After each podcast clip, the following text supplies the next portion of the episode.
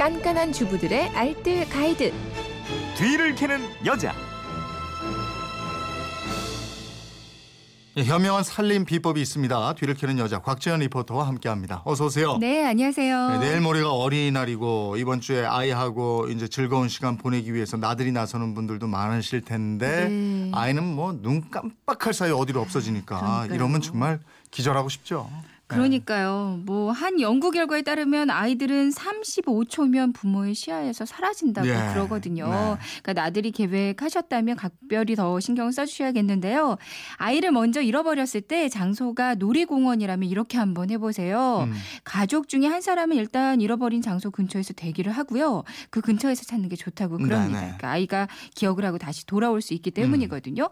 그리고 한 사람은 가장 가까운 미아보호소와 운영팀 또 놀이공원 출구 쪽에 연락을 할 수 있도록 요청해 놓으세요. 네. 그리고 또 어린아이는 놀라거나 좀 무서운 경우에는 직진만 하는 경향이 많다고 아. 합니다. 그러니까 가던 방향을 먼저 찾아보는 게 좋다고 하고요. 음, 음. 아이가 좋아하거나 아이의 주의를 끌만한 게 뭐가 있었는지 이렇게 고려하면서 찾는 게 네. 좋겠어요. 이 장소가 바다 같은 여행지 근처라면요. 네. 안전요원과 치안센터에 연락을 하는 게 먼저겠죠. 그리고 출구나 바다 쪽을 함께 살피고요. 방송 요청도 부탁을 하고요. 네.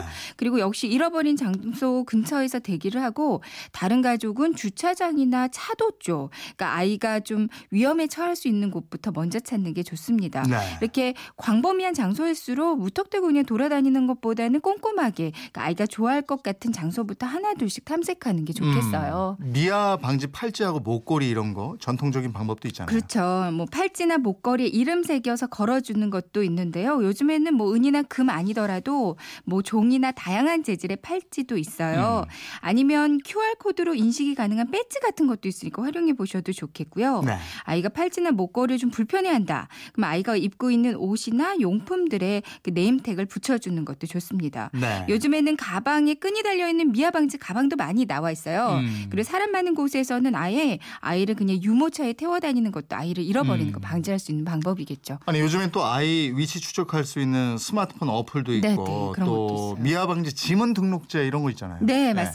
미아 방지 사전 지문 등록제는요, 지난 2012년부터 시행이 되고 있는데요. 그 대상이 18세 미만의 아동, 치매 노인, 지적 다- 장애인입니다. 음. 그러니까 인터넷으로 먼저 신청서를 작성하고 파출소에 가서 지문을 등록하는 시기거든요. 그러니까 구체적인 방법은 안전드림 홈페이지에 들어가서요. 사전 등록 신청을 클릭해서 그 아이의 인적 사항이나 신체 특징 같은 걸 미리 입력을 하고요. 가까운 지구대나 경찰서에 방문 예약을 해서 거기 가서 사진을 찍고 그리고 지문을 등록하면 됩니다. 음. 근데 아이가 자라면 지문의 크기나 신상 정보가 조금씩 달라질 수 네. 있어요. 그러니까 정기적으로 재등록하는 게 좋겠죠. 요거 저 코드 아담제도 잠깐만 좀 설명해 네네. 주세요. 뭐 대형 마트나 놀이시설, 대형 공연장 같은데요. 그러니까 전국에 2,500곳 정도가 대상이 되는데요. 그러니까 실종 신고가 들어오면 자체적으로 경보를 발령하고 출입문을 통제하고 안내 방송을 실시하고요. 자체 인력을 활용하면서 여러 단계 거치면서 아이를 찾게 되는 그런 코드 아담제라는 게 있습니다. 네네. 그러니까 넓은 장소에서는 이게 있다는 것도 미리 알아두시는 게 예. 좋겠죠. 자 지금까지 뒤를 캐는 여자 곽지연 리포터였습니다. 고맙습니다. 네, 고맙습니다.